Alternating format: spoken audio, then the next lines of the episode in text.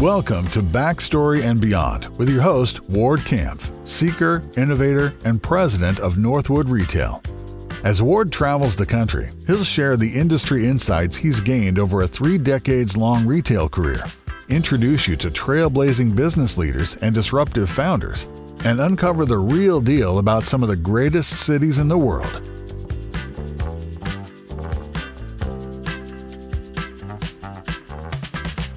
This week, Ward is in Dallas with Kerri Davis, owner of Ellis Hill, one of the country's most unique stores for luxury paper goods, personalized gifts, and custom home decor.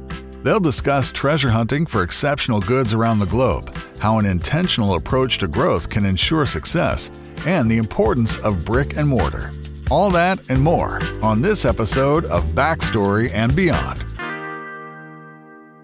So today we're going to visit probably one of the most unique offerings in Dallas, Ellis Hill, with Kerri Davis, and it is probably not only one of the most unique stores in Dallas, it may be, as you listen to this conversation, one of the most unique stores in the U.S. Welcome. I'm so glad to be here. Thank you for having me. I have known you forever. Is probably 10 years old or something. Who would have ever thought that we'd be having a conversation like this? So let's dig into how did it all start? Kind of give me the 30 second elevator speech. Okay, so the 30 second elevator speech, I guess, is I mean, I had a whole career in wholesale. I traveled all the time and I had two children. And when I, by the time I had my second child, I said, I, I, there's just no way for me to travel. My husband had a job where he traveled. And so I just left the business. And about five years later, I thought, I really am so bored. I have gone out to lunch every day I can go. So I decided that I was going to go to the stationery show and I was going to start a paper business. I literally got on a plane by myself. I went there, I bought a bunch of books. I came home and I started taking appointments in my house. And it just kind of grew from there. And pretty soon, you know, I hired a couple people to work for me.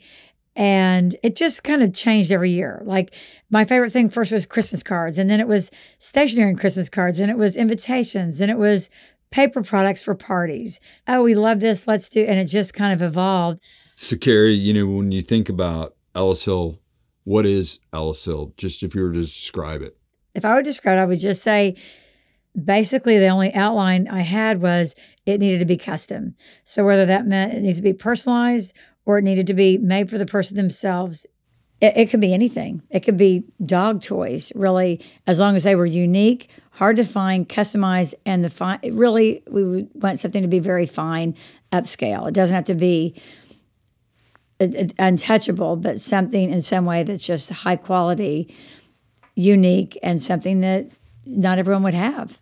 We don't want to sell the same candles that they have at six stores, or it doesn't have to be a custom candle, but it wouldn't be the same thing that you could find in three stores in Dallas, or leather games, or something that is in some way a wonderful gift. One thing that we do a lot of that I think we're pretty well known for is putting things together like we sell say we someone wants to do these cups and we have two graphic designers on our staff and they do a great design and then we put it with a tray and a bottle of tequila and margarita salt and kind of package it all up in cellophane so it looks like a big kind of party in a on a tray or in a box. And i'd say that those kind of things that are kind of multidimensional gifts are things we love to do um, and it makes it unique. I would say other top sellers are any kind of linens, dinner napkins, cocktail napkins, um, leather phone chargers, or something unique like that. And I just think when they put that personalization onto it, that it makes it like, oh, and even as we've expanded, we still do a huge paper business.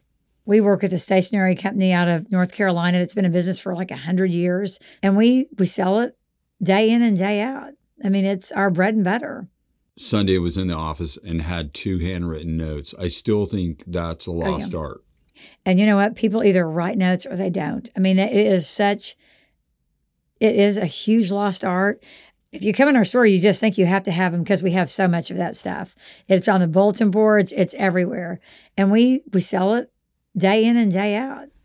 In the early days, you know, when you were getting started and you were, you know, going from having a job and starting this, how hard was it? Especially as if, you know, some I've heard a lot of female founders say, you know, look, people thought it was a hobby. You Yes. know, they, they they didn't take you serious, you know, that knowing your personality and knowing you, you know, I know how serious and how competitive you are, but the world doesn't know that. You know, when you go out and you start this, how hard was it? Well, it really was not that hard, I have to say. It was just one of those things that kind of just was organic. I started and I didn't really know exactly what it was going to be. Right. So it was just kind of trial and error. So I first took appointments literally at my dining room table. And then I moved into the back of Cabana. And, ju- and it was just kind of word of mouth and friends. And it grew and grew. And then all of a sudden it was, I would say after about three years, I thought, wow, this is really a viable business and it was very piecemeal until then.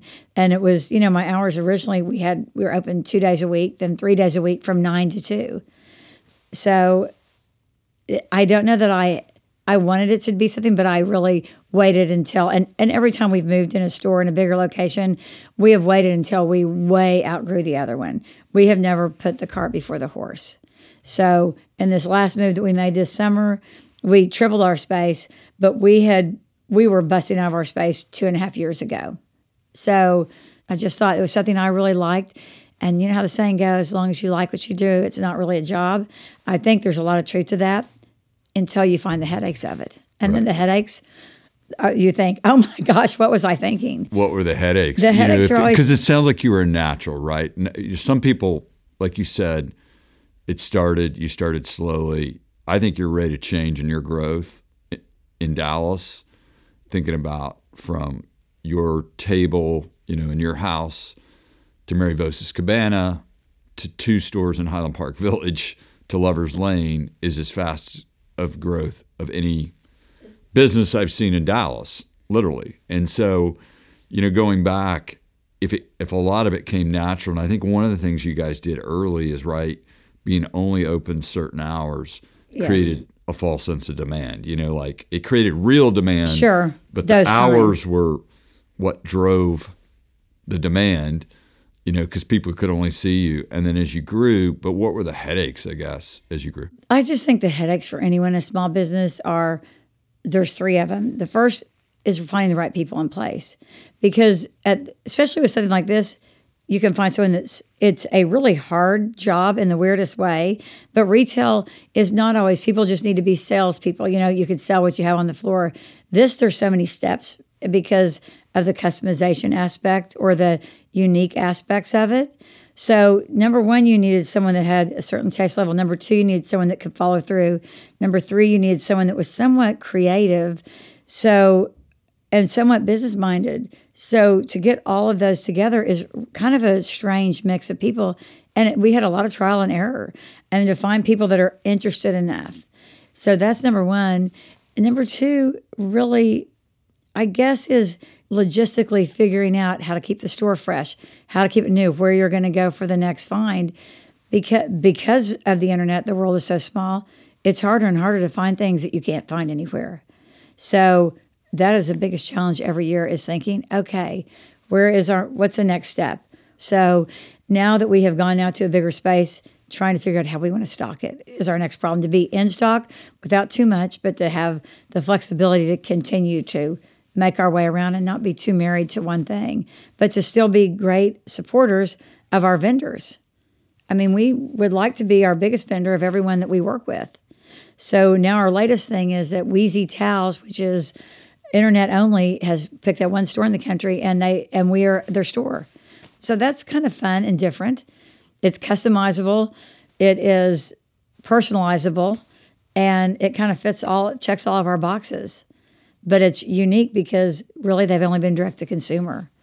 And people, that's great to be direct to consumer, but I think these people that are only direct to consumer are missing such an opportunity because not everyone shops only on Instagram. You know, it's interesting. I was in a, a high end store yesterday in Austin and saw a pair of shoes.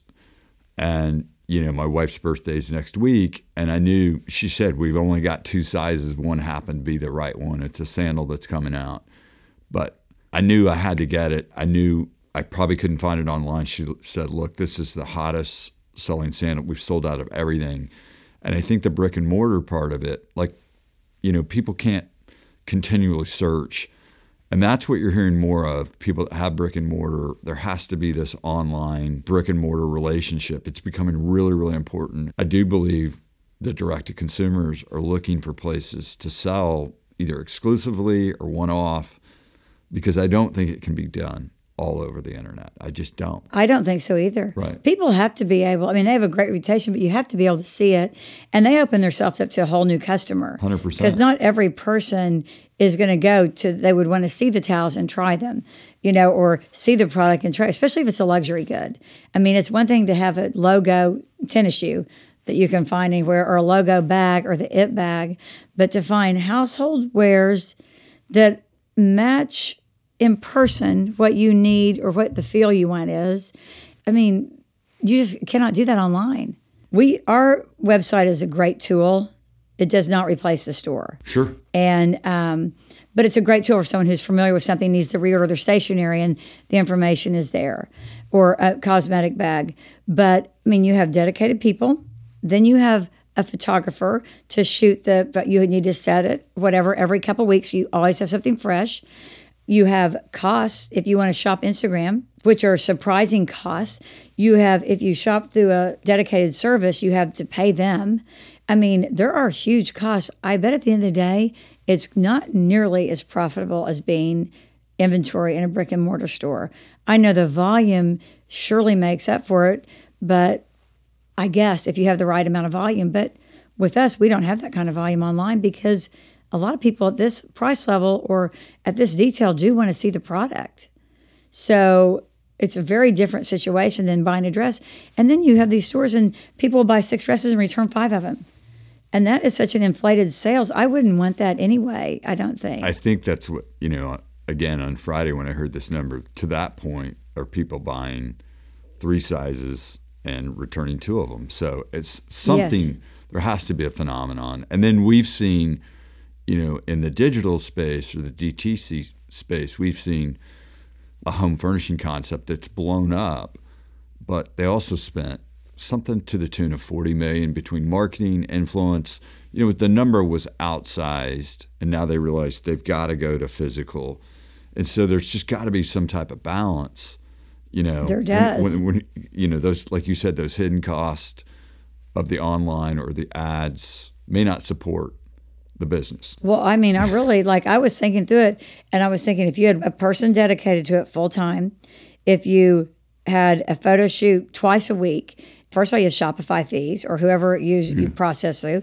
If you do it through Instagram, you have Instagram fees, you have credit card fees, you have shipping fees and return fees. I mean, you, we pay our girls commission in the store. It to me is way more costly. So the business has to make up for it. And you know, certain businesses are really good with that, I'm sure, and certain businesses are not. So I would be interested at the end of the day to see in five years what people end up doing. Right. I think I think in 2021 we've kind of started to peak the shipping okay. and the online. I mean, the purchases are still high, but it's not the growth rate is not up and to the right like it was straight up. So it's going to be interesting to see where the balance. Oh, it is. Everyone's trying to figure it out. Right? Oh my gosh! And the shipping, yeah, is insane. we use so many European vendors. It, it, I mean, we almost have to reprice our inventory.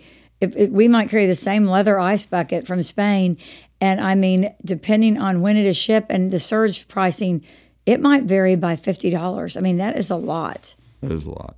That is a lot. So you know, as as I think about founder businesses, there is a book, The Founder's Mentality, that somebody actually sent me. Chris Zook and James Allen wrote it, and there's kind of three pillars to it. I'd love to get your opinion of what you think of the three pillars. And one is, you know, you're the insurgent. The second pillar is the owner's mindset, the business mindset. You're thinking about cash flow, employees, you know, you're thinking about the business. And the third pillar, which I think is, I think I know where you're going to land, but I want to get your opinion, is just this obsession with the front line. And that's on the sales floor or knowing how your sales are going or you know because everybody gets data sets. They hear what other people are doing. You know you get a macro set but it can be very different than what you know your store can be absolutely on fire. It can be dead. So i'd love to kind of get your opinion of, of the three pillars. So insurgent the business mindset, and then just the obsession with the front line. Well, I'm to say, I would say to me that kind of sounds like the three steps, the natural progression of of, of owner's business. Your the insurgent comes first. The uh, the owner's mindset to try to you know realize what your budget should be where how much you can spend here what you need to do for advertising your space what the cost of that is probably comes second and then the front line has to be the most important thing i think because you don't have anything if you don't have that and i have no idea how you would own a business or a retail business i should say and not be intimately involved with every single daily bit of sales I mean, that I think is all that we're really concerned about at this point because with that comes everything else. When you have the right product or you know what product you need, what you're not doing with, who is good at selling what, where this comes from, what kind of person wants to see this in the store. I don't know how you know that without working on the floor in the store. I think a lot of people get caught on owning a business or they grow real fast, they want to sell it or they like being a founder or being with other founders or being a CEO and being with, you know, rather than just what's going on every day with their business. And I think that's really what separates the winners and losers. You know, this wasn't overnight. You've scaled this business. It's one of the best businesses, not only in Dallas, it's one of the best, most unique offerings in the US. And I think the only way it's gotten to that point is you and Margaret have been in there every day. And like, it's from being in the store or seeing, finding something. We both travel a lot. I do think travel is is one place where you do see unique things because it does it does anyone no good to go to three stores down the street from you and try to buy the same thing. I'm always so surprised when a vendor calls us. We have a vendor from Italy that's a leather vendor, and we do business with them every single day and they'll say, oh, such and such store from Dallas or such and such store from Houston wants us to open. What do you all think? And I just think, wow, everyone, there's a lane for everyone. Yeah. And I think this is our lane with them. It's up to you all, but yeah. and I, but that is the way I feel about it. I don't want to just go to some store and find what everyone else is selling, but that's that is always the the fine point. You know, one of the things I would love to know is, you know, are there three or four stores that you guys pay attention to? We go, uh, number one, we go to Mary Mahoney in Palm Beach, which is not really a paper store, but it is a great tabletop and gift and things like that that we've really grown into. In New York, I would say we go to Scully and Scully. I do not ever go to New York without making a loop on the sixth floor of Bergdorf Goodman to see what they have. I don't ever go to any town where I don't go to every store that I can find that I think looks like a beautiful store. I've never bought at Dallas Market. The only reason being is that there are so many great stores in Dallas that have all the similar stuff. Yeah, yeah. And there's plenty of stuff for everyone to have. Right. We shop Europe a lot. We shopped in Dallas and Atlanta, and then we really branched out and started going to Paris to Maison Objet and um, this past year, we shopped Milan and Venice. I've shopped London. We shop in Spain. We have some great leather vendors in Spain and linen vendors. We've been to Madeira, this island off the coast of Portugal. I mean, it is just flat out in the ocean with nothing around it. And literally, they are the best linen people in the entire world. Um, and so that's who makes our linens. And we is have it a, whole, culture there? I mean, is it's a, a culture there. Thing? It is a culture there, and they have these ladies, these old ladies that live in the hills of of Madeira, and these women hand stitch everything. So that in that situation, we we knew that all the linens we kept finding that we liked were from Portugal. So we went and found two factories there and went and talked to them. And so then we put together our own linen program with them. So we have done a lot of that. Really, we I mean, if we find a line we like, we go to the factory so we meet the people.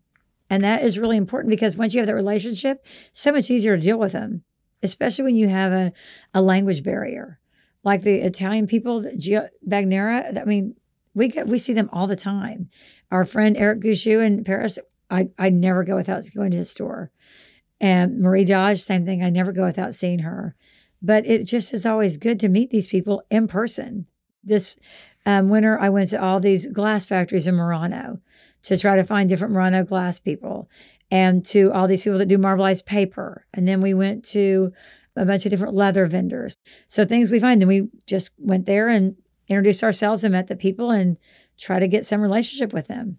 It sounds like you're dealing with best in class in the world.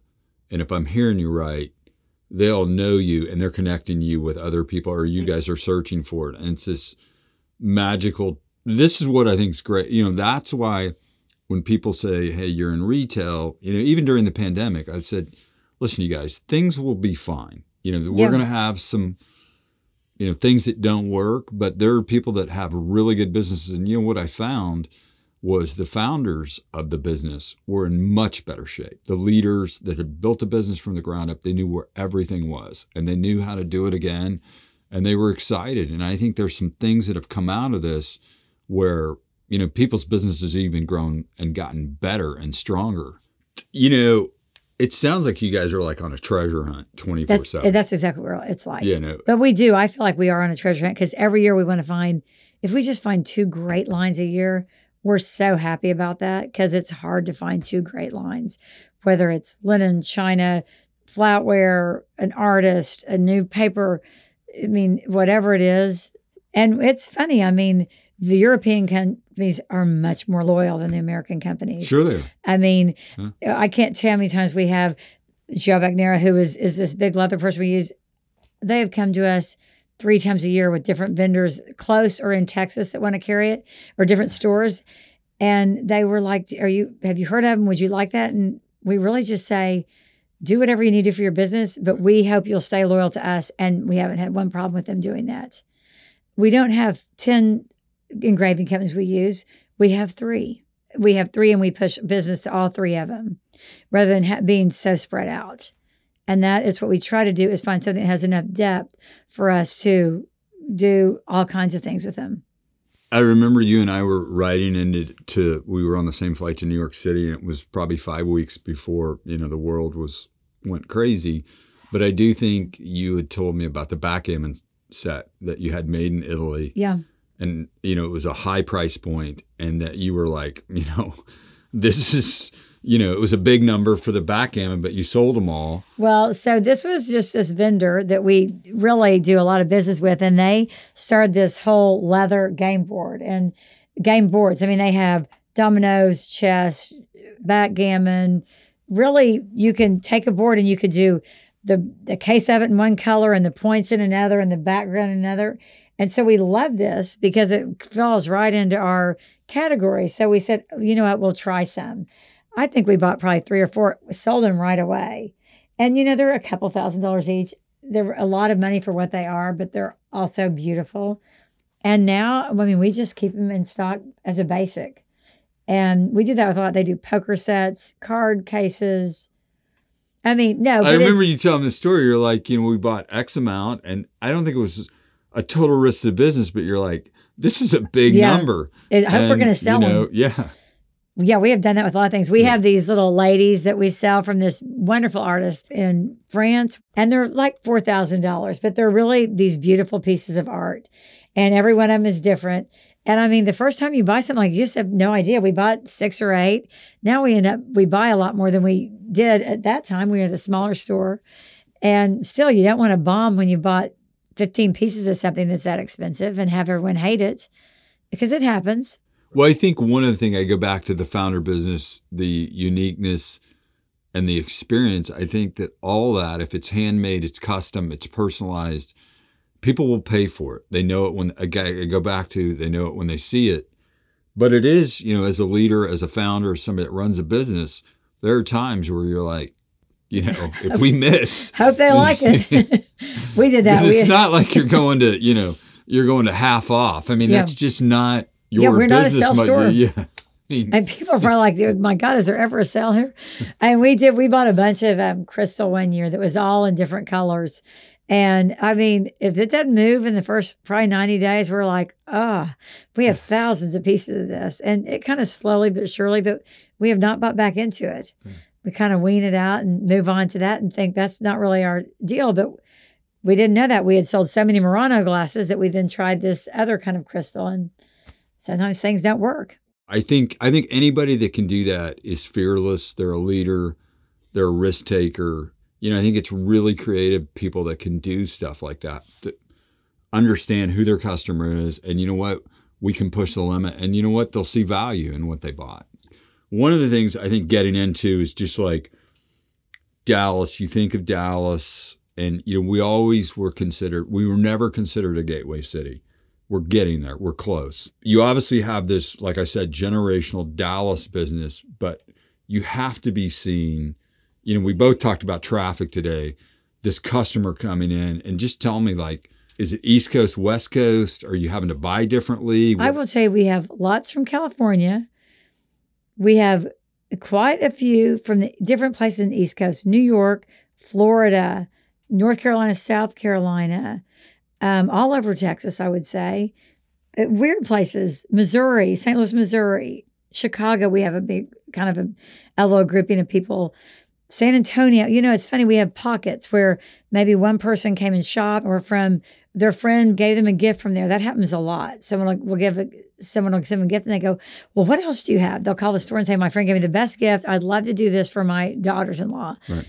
You know, what are the trends you see? If you were to say today, like, I mean, everyone's into new plates, new dishes, new glasses, new linens, and now people are back in with all kinds of entertaining. I feel like it's kind of like 1950s coming back again, where people are at cocktail parties all the time, whether or not they're an invitation or not. People are glad to see other people. Where do you think you know? 12 24 months this goes do you think it's just more and more I think know? so. Yeah. I think so. I mean, I think that the tabletop just keeps on growing. I think the funniest thing is, I think the growth is in the higher end. I don't think people want $3 napkins to Nope. use.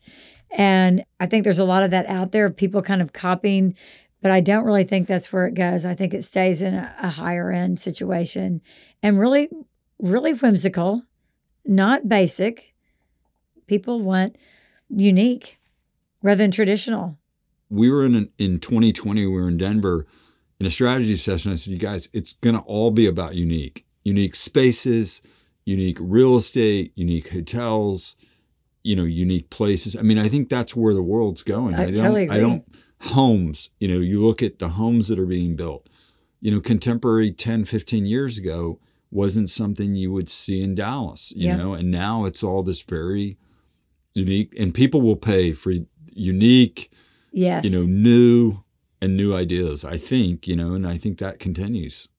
So just digging in kind of on just everything you do and being the real deal. I- You know, I think in the downtime, just personal questions, your go to in Dallas. I mean, I know I see you every once in a while, but I'm sure you have. like go like, to for like, dinner. Yeah, you know, go get a drink. You know, if you're going to go have a nice meal, if you're going to do Tex-Mex, if you're going to go get a burger, like Okay, so I would say go to is always Mexican if Yeah. it's casual. Yeah. And it really always is Miko in Highland Park Village.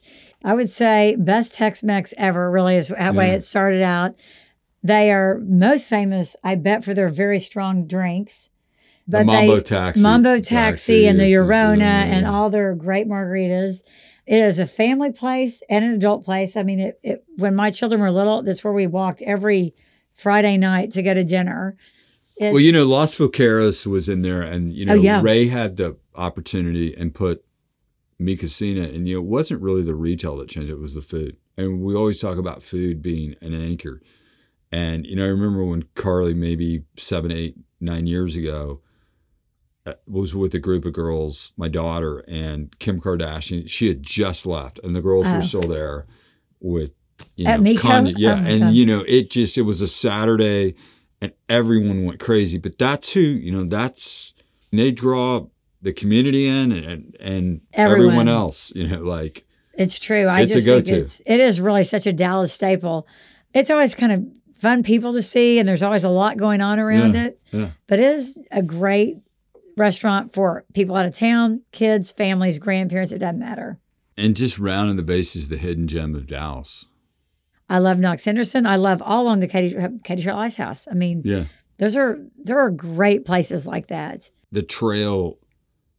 You know, in the last twenty years, has transformed Dallas. It has, like the High Line. Like I just think people yeah, we don't think of it daily, but I mean for the young, for everyone. Like Yeah. I know all ages. That is the most happening part of Dallas. I totally agree with that. And then just can't miss if someone's going to come to Dallas, where would you tell them they have, you know, one, two, three places that they, I would say you- for sure to go through Highland Park Village because Yeah. it's a treat. I mean, I do think Dallas is beautiful. Yeah. I think that the lights, if it's Christmas time, the lights in Highland Park Village are hands down the best. And you should probably drive through all of Highland Park. Yeah, I would say you take people to Highland Park Village. I don't care who they are; they're blown It is, away. it doesn't it- matter what what day it is or Yes, it is the most Christmas- beautiful. It's the most beautiful at Christmas. They have done. I mean, I think Stephen Summers has done his research. I They- think that listen, I think they bought it, and I think they've they have they done blown, you know. So much. I mean, they just finished putting brick everywhere. Well, now they have one section left, but it it has every crazy high end store that there is. I mean, it really does. We had two different locations there, and we loved it. It's a great place, but it is always hard to park because everyone's in there, and it is. There are so many people in there. I was with a guy that's probably from one of the oldest families in Dallas, and I remember him saying about a year and a half ago he went in to get a Mother's Day gift, and they he gave him a two one four number, and they said we rarely see this anymore. You know, it's become oh international. yeah, You know, they're seeing people from all around the world, Mexico to they Yeah. have put best in class. I really do. I think have. they've done a phenomenal job. I think you guys, you know, were part of it, and you know that'll be part of your legacy is that you were in there, and I think that's phenomenal. Um, so I want to thank you for coming and doing this today, and you know taking the time. I know you're busy, but I appreciate it. oh my gosh, it's so my pleasure. Lastly, where do we find you? Well, we are our storefront is at fifty twenty nine West Lovers Lane. Our we have an Instagram that's at Ellis Hill Dallas, and our website is ellishill.com. So any of those places. It's been a pleasure. This has been Backstory and Beyond, hosted by Ward Camp. To learn more about Northwood Retail or the destinations from today's episode, visit backstorybeyond.com.